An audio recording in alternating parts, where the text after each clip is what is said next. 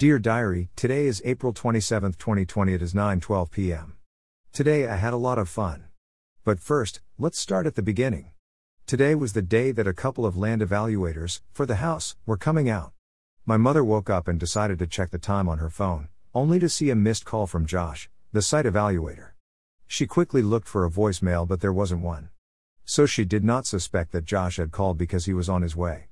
Though a few moments later, Josh called again so my mother answered. Hello. Josh had said slowly, I'm here, Josh said.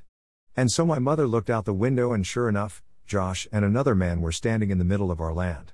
My mother rushed to wake my father, who lay asleep near me which, during the process, also woke me. I was very tired as it was only about 10 a.m.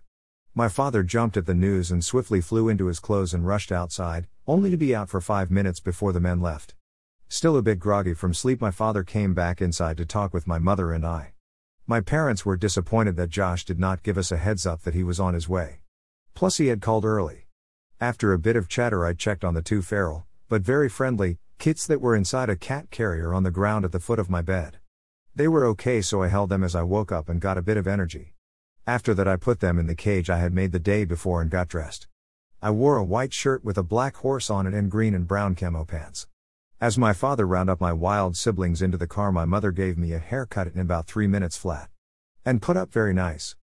I walked to the car, but Asher once again told me that the kits were out, so I rushed to the scene and got into hunter's mode. I began to lift the boards in turn until I saw the most adorable fluffy, black and white bunny ever. It ran straight under our storage trailer, and my pack of kids raced after it alongside me. We chased it back and forth until I caught it. Surprisingly, it acted very calm and did not scream. I put in the cat carrier and went for number two. This time, Cruz and my father joined the chase as we all raced after a solid black kit.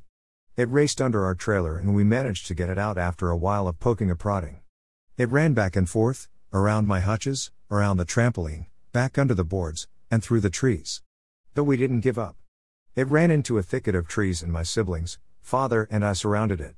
Tessa made her move and sprung at the scared creature and it raced towards Cruz, who began to pump his fist in the air in an action to both scare the kit towards my father and also to celebrate.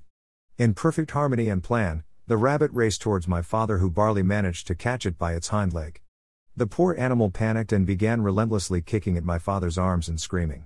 Though kicking was not to much use as its tiny legs were useless. But when it comes to screaming, that did even less as rabbits are too scared to go after and defend their young. Finally satisfied, our little pack of hunters came to show our mother in hope of impressing her that we had caught yet another 230 bucks of cash. We placed both of the new kits separately from the two caught the day before, so as not to reinfest them with fleas, and got into the car. My parents first took us to a park. Regardless of coronavirus, all the people were outdoors without masks or gloves. We walked to a small uncombed Zen garden made of fine rocks to let the kids run and play. There was a beautiful view of the river and a bunch of adorable birds. After a while, we went to the car and ate. We ate dried figs, chips, salsa, cottage cheese, peanut butter, crackers, jelly, and cheese sticks, string cheese. Once done eating, we drove to Target to return a birthday gift, for me, because it did not work. We also came to exchange Asher's transformer that did not work from the moment we got it. In exchange for my birthday gift, I got some water slime, slime that feels seriously like water when touched lightly and feels like slime when touched hard, a fuzzy sweater that was Indian pattern and color, and a very pretty panted romper. The romper was black with the smallest, cutest white flowers and ruffles on the short sleeves. The romper's legs were loose and long. Once done shopping, we decided to go back to the same park as Cruz was very unhappy. We played in the grass and walked. There was a huge hill that we rolled down, and we saw five baby geese and their parents. After thoroughly enjoying the park, we went home. I went straight to get the two newest kits to bathe them, and I also checked on Blitz and Espresso, the two caught yesterday, and to my disappointment, Blitz had escaped somehow and only the solid black espresso remained. In order to prevent espresso from escaping, I also removing it from the new cage I had built. I went inside and bathed the fluffy broken black bunny first. I used peppermint oil and soap to remove fleas. Once it was done bathing, I realized that I had forgotten to get a towel, so I left all my supplies and the kid in the bathroom. When I came back, the peppermint oil's lid had been unscrewed and Cruz was crying desperately. His face was red and irritated, and my parents rubbed oil on his face and flushed out his eyes with clean water. After what seemed to be a very long time, he stopped crying. That is a mistake that, I hope, he will never do again. I quickly bathed the second rabbit and wrapped them both up in towels. My mother took out the hot fresh pizza and we all ate.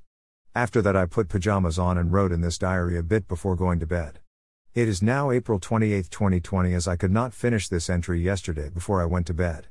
It is 10:33 a.m.